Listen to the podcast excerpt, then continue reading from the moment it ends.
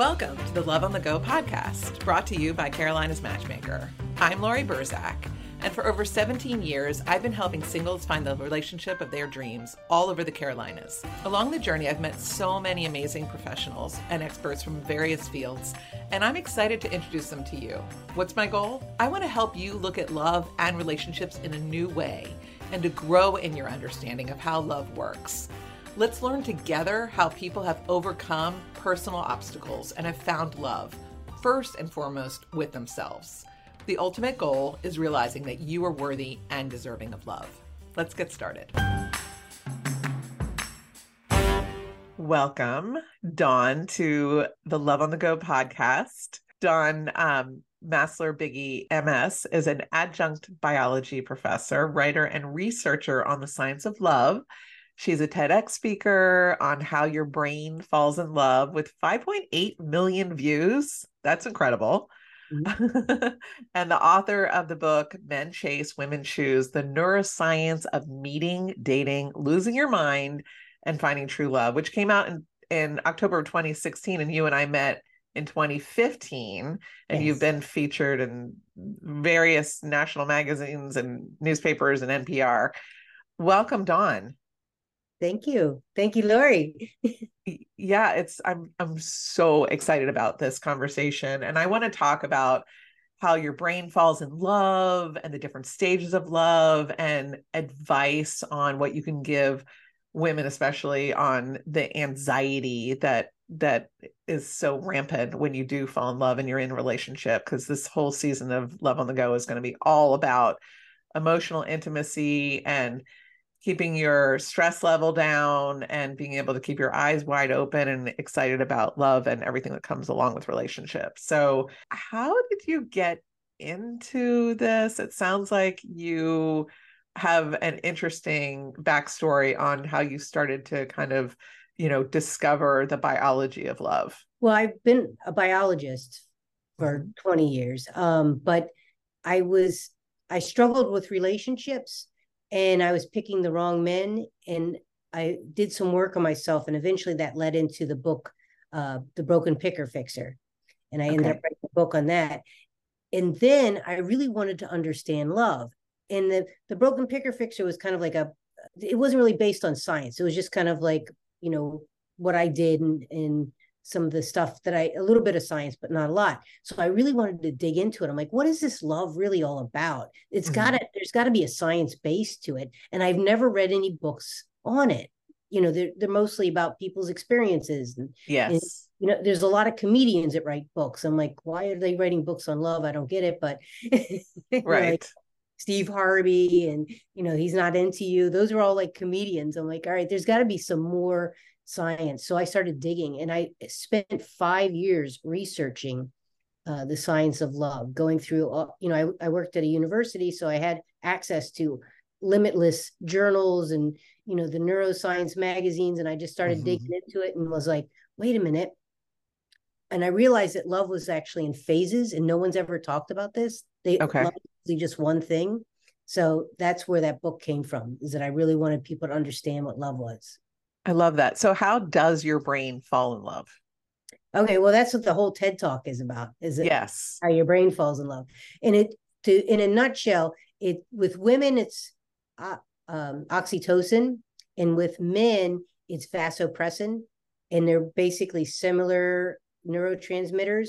But with women, it's with hugging, kissing, loving, and in sex, makes them fall in love easier.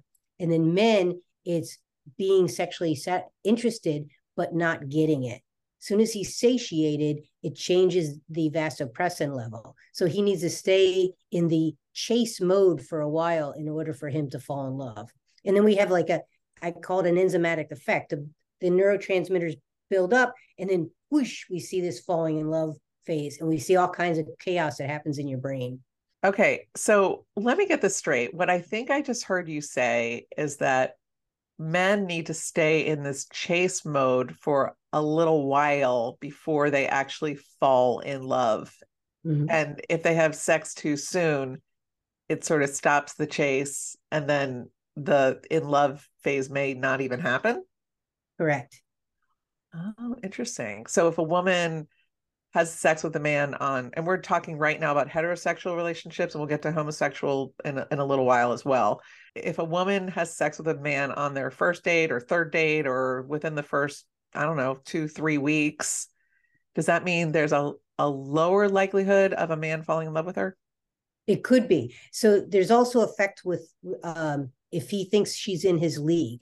So the more out of his league, the more likely he is to fall in love. But if they're at equal levels, the sooner the sex, it could derail it.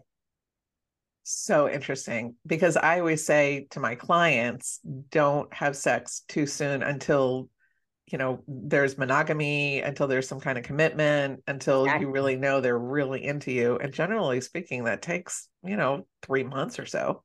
Correct.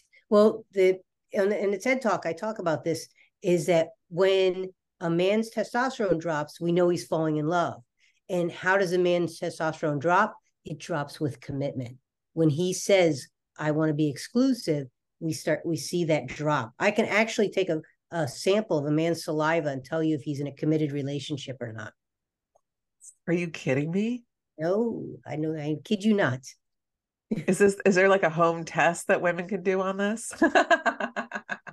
Well, you know, I was doing that for a little while. I had I started a YouTube channel, and the funny thing is most people don't want to take the test. Most people want it serendipitous, and you have to actually have them spit in the tube. You can't just like collect it off the toothbrush the next morning. Exactly. He's in love with me. Okay. If he's drooling in his sleep, maybe you can do it. Exactly. So what you're saying is it's best to take it slow in the beginning, mm-hmm. and kind of wait for the feelings to come through. And then how does a woman's anxiety play in with all of this? Well, no, as she's starting to fall in love, it's kind of wild, is that her brain starts messing with her, mm-hmm. and she starts feeling this anxiety. It's her amygdala is going off. And that's because a relationship is risky, and particularly for a woman. So when the interesting thing is, what we found is that once you have sex, the amygdala shuts down. Okay.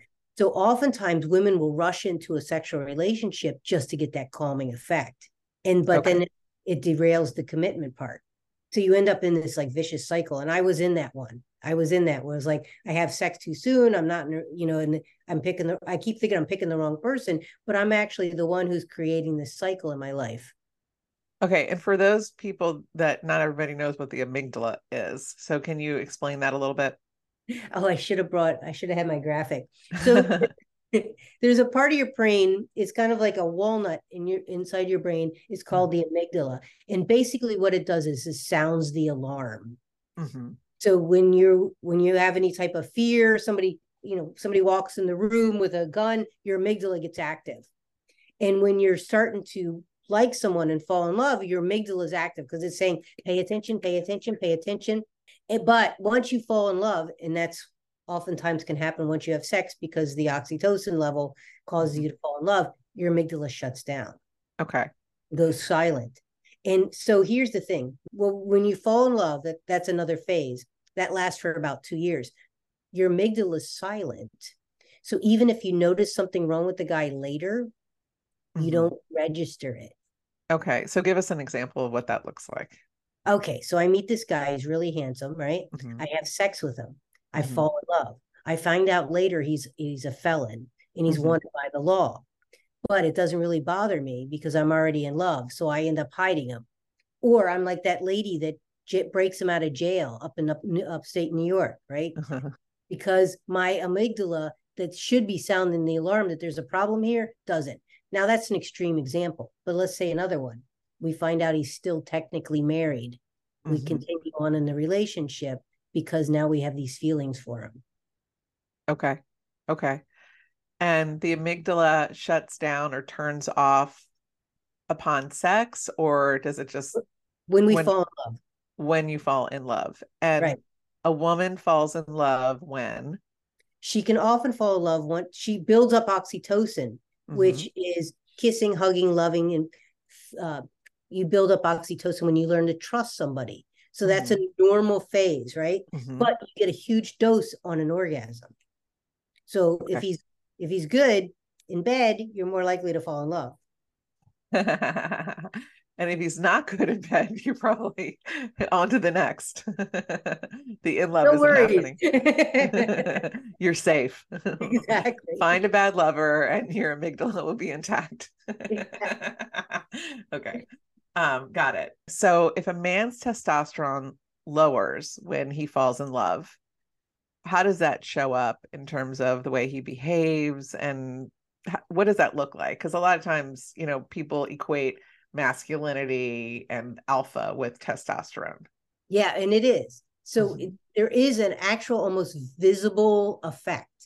So we call, because with the testosterone, you do get the more muscle mass, the more chiseled body. With the commitment, he ends up getting a little bit softer.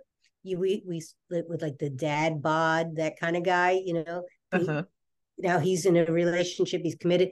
Here's the thing, if you're in a committed relationship and the woman has a child, particularly if she has a baby girl, testosterone is even lower. So now serious dad bod. How funny. But we call it when a man commits, right? Settling down. So we do see a settling down of the testosterone, of his behavior. He's more calmer. He's not want to go out as much. You know, he's more likely to stay at home. He settles down. Yeah. What about men that take extra testosterone when they're married? So what happens is the testosterone drops so low, the poor guy's struggling. So he's like boosting it up, but usually he's not going to boost it up all the way up to like, you know, maximum effect. So when he's usually boosting it up, it still is below oftentimes the commitment level.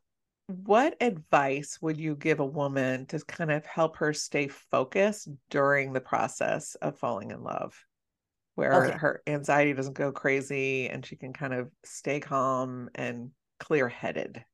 Well, so the most important thing to know is that you're going to feel a little crazy. So go ahead and accept that, and don't try to derail it by rushing into a relationship. One of the cool things that we found, which was interesting, was that meditation actually helps shrink the mass of the amygdala and thereby dulling the alarm, so to speak. It's not as loud and alarming because it's slow. It's, you know, decreasing the effect by decreasing the mass. So meditation, taking care of yourself, realize that this is going to happen. Don't put yourself in an awkward situation where like you end up going to his house and then you feel the pressure, you know what I mean? That type of thing. You just realize that it's going to happen and then take your time and commit to yourself because you're the most important. You want to have, as soon as he commits to a relationship, you're free to go, but wait for that commitment. Perfect. He's got to ask. He's got to ask, by the way. You can't ask for him. He's the one that needs to ask for the commitment. So you can state what you believe. So as the female, you're the prize, right? So you're like, I don't want to sleep with anyone until I'm in a committed relationship. You state what you mean. Now he's got to ask, will you be in a committed relationship with me? You don't ask him.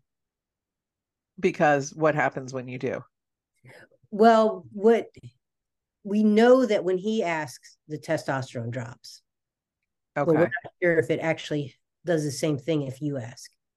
He may say yes, but he's not 100%.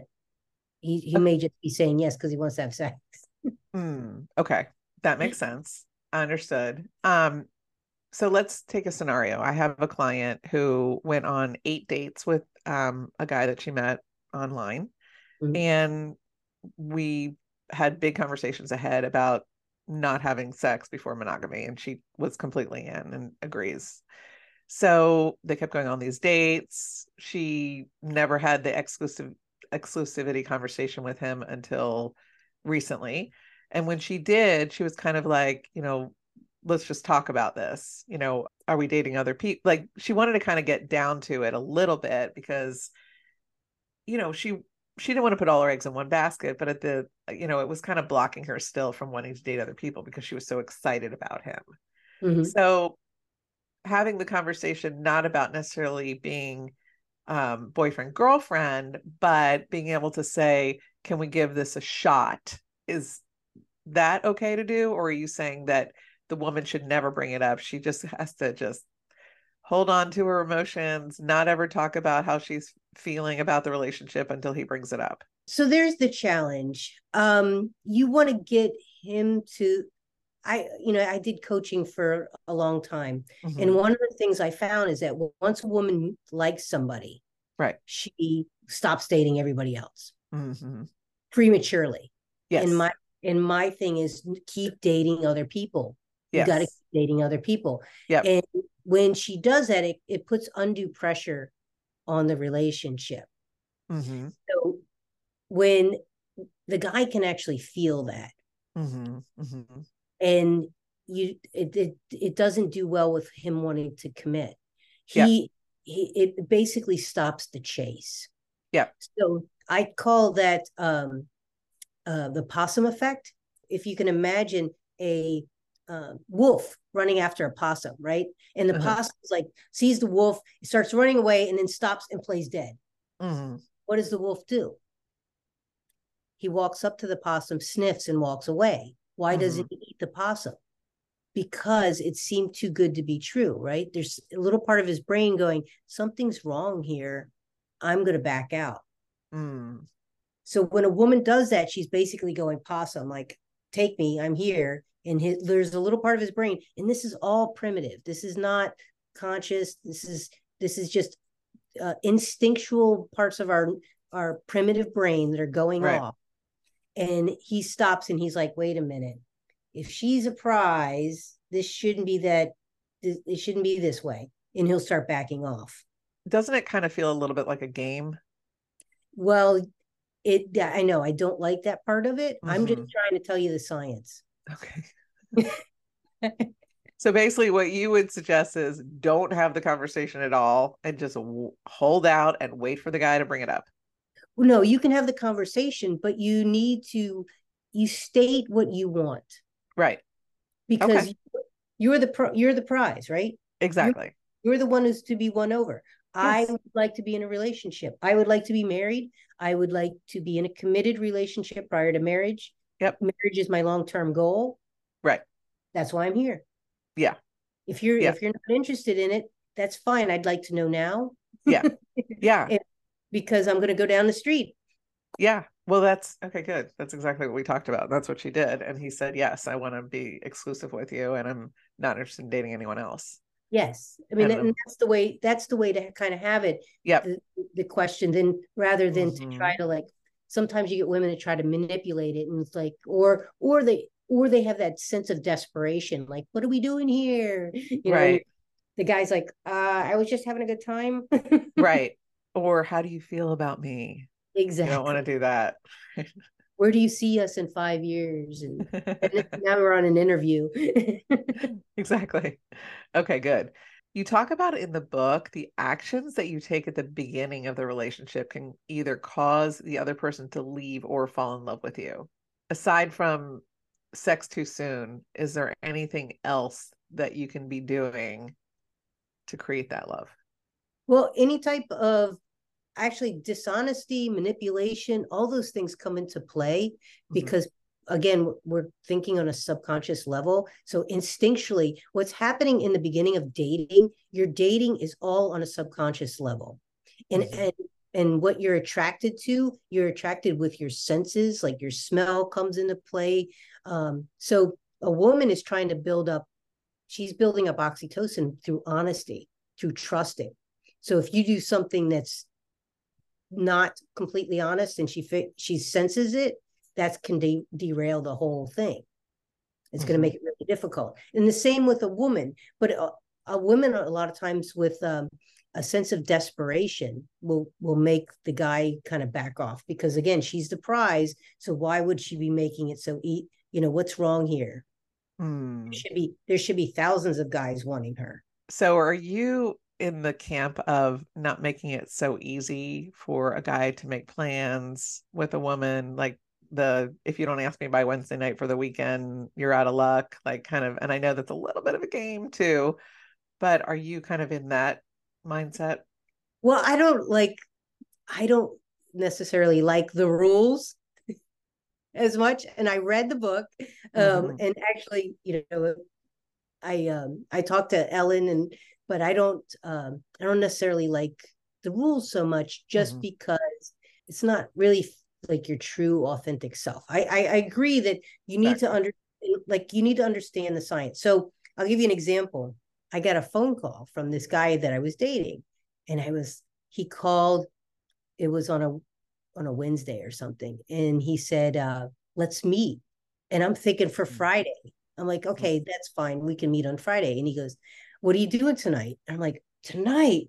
This is not, you know, my head's going, no, this is not right. You know, I'm like, and fortunately I was teaching a class. So I'm like, oh, I'm teaching class at the college.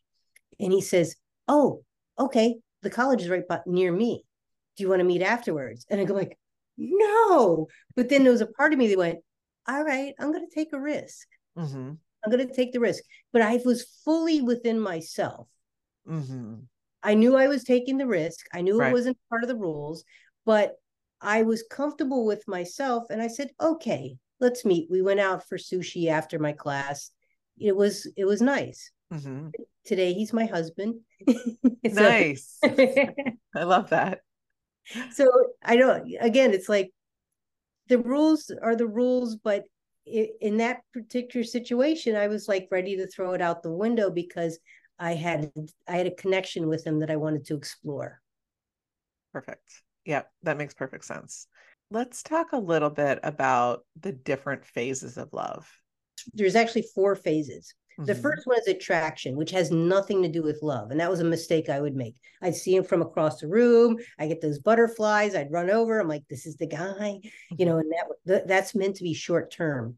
Okay. And it only lasts, you know, it's ephemeral, very short term. And so are those relationships. But what it does is nature's getting you close together to get to know that person. The second phase is the dating phase. That's where you're building up the neurotransmitters to fall in love. That was the one we talked about, the oxytocin and the testosterone, vasopressin, testosterone. The third phase is actually falling in love. That's the interesting phase. That's the part I call being, you know, insanity, the insane. And we see all kinds of crazy things going on in your brain. Neurotransmitters are going down, or some are going up. Parts of your brain are shutting down. Your prefrontal cortex, the thinking part of your brain, goes offline. So you don't want to fall in love in the middle of, you know, finals. And then that lasts for about 2 years. And then after 2 years, we make a choice. We make a choice to start to be loving. And we see it totally different in the brain. It comes out of the primitive part of the brain, and then it goes to the prefrontal cortex, the thinking part of the brain. So it's really about choices. It shares neurotransmitters with brotherly love, morals, ethics, kindness. All those are up there. And we also see some activity in the back of the brain where it's your opioid receptors. So it's a more nurturing, calming love than the one we see when you fall in love. We see the cocaine receptors going off, so it's like crazy kind of love. So it's totally different. And when people say love, I'm in love, it's like, well, what part of you love are you in? Yeah, exactly. Is it possible to be in love with 2 people at the same time?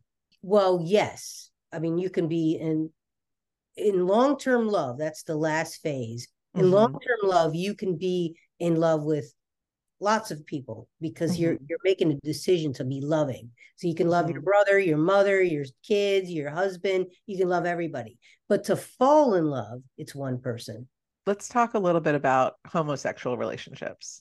Okay. How does that differ from what we've talked about before? Okay, so that's a little bit interesting. So we know when a heterosexual male falls in love, we see a drop in the testosterone. When testosterone drops, oxytocin actually raises or has the ability to help them bond. Mm-hmm. And the funny thing is that he becomes actually kind of protective, like the oxytocin becomes protective. So if he gets near a pretty woman, he'll actually back off. Subconsciously, he'll back off from a prettier woman because he's protecting his relationship. Okay. The interesting thing is we don't see that same drop in homosexual men. Okay. So that type of, we don't see that type of commitment. So what is that? Does it make it any difference? We don't know, because there hasn't been enough research really on those relationships. We know that for a female, now that she's taken the risk and fallen in love, she's more likely to get pregnant. So she's going to need a male to be around her for a while to help take care of her. And of course, falling in love is for 2 years. So that would be pregnancy and 1 year of life for the child. So Mother Nature's got this. I mean, she's good, right? So once after the first year of birth, the child's more likely to live. So, you know, then they fall out of the falling in love part goes into long-term love, hopefully. Mm-hmm. Mm-hmm. Nature's doing that for a reason, but we don't really understand the heterosexual or the homosexual aspects of it, because it's a little bit different biologically. So that's for men and for women. So for women, we don't have the same type of biological effects. So I wonder, I haven't seen much research. So the problem is, in order for you to do research, mm-hmm. you have to have a large group of people. Mm-hmm. So we can usually find a large group of people, heterosexuals, that fell in love, and we can measure their brain activity. But it's harder to find a large group of homosexual women or men that have fallen in love at the exact same time that we can measure their brain activity, because they're a much smaller subset of the population. Mm-hmm. But they are starting to do some more research on it. I just don't know it yet, or I don't have details of it yet. Okay. Well, that'll be interesting to hear about in the future for sure. Okay. This has been so interesting. Is there anything that I haven't asked you that you think would be interesting for people to hear? Well, one of the things that is kind of wild where people really want to be careful about falling in love and sleeping with people too quickly, mm-hmm. is that when you fall in love, and like I said, if the oxytocin rises up, a woman can fall in love. When she does that, her serotonin level, which is the hormone of happiness, you would think would go up, it actually drops. And it can drop to a level of like depression and OCD, and that it drops to OCD, and that's why you're so compulsive to be around that other person. But the problem is, if the relationship doesn't work at that point, now you've basically created a situation where you are in depression. So that's why it can be even more painful than a normal breakup. Huh. Okay. And the way to prevent that from happening is not to have a sexual relationship too early. There you go. It all circles back to the same exact thing. Okay. Yeah. Actually, there was something else I thought about. I remember you talking about when we first met is, and it's in the book, men are very visual, mm-hmm. and they can fall in love by photos. Mm-hmm. Yes. Tell us more about that. Well, so women have we use all of our senses when we are attraction, and mm-hmm. men have 25% more neurotransmitters in the visual cortex. So they're placing much more emphasis on visual. Mm.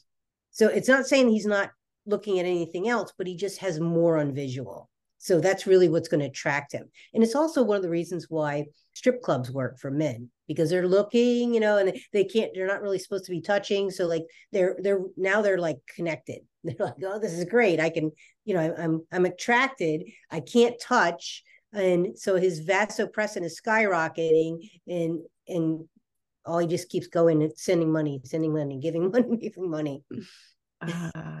Very interesting. And maybe that's why men often post photos of themselves, like, you know, wearing a bathing suit online, dating. They think that that's what women want to see. But exactly. In actuality, women aren't interested in seeing that. It's like a little jarring for a woman to see a half-naked man. Exactly. Exactly. And my clients are like, no, thank you. A woman has totally different criteria. Yes. So the man is looking, you know, for the visual stimulation. And he's like, well, I'd like to see her in a bathing suit. Well, how about this is what I like to see. I'll do it. And a woman, on the other hand, she actually, it's harder for her to fall in love online or through visually because she goes with the rest of her senses. Her nose, her ears, even her sense of touch all come into play.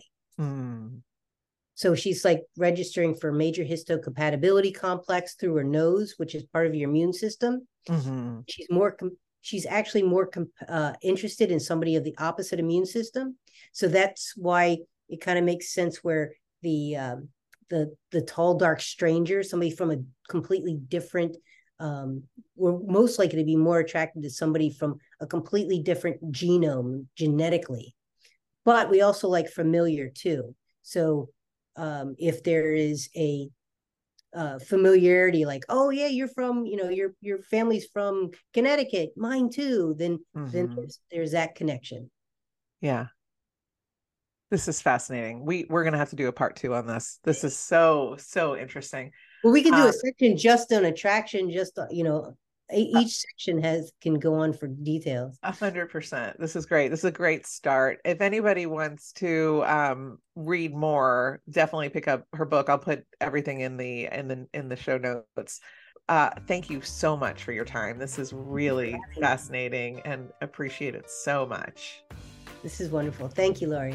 Thank you. Thanks for listening to Love on the Go. I hope you join us on our next episode.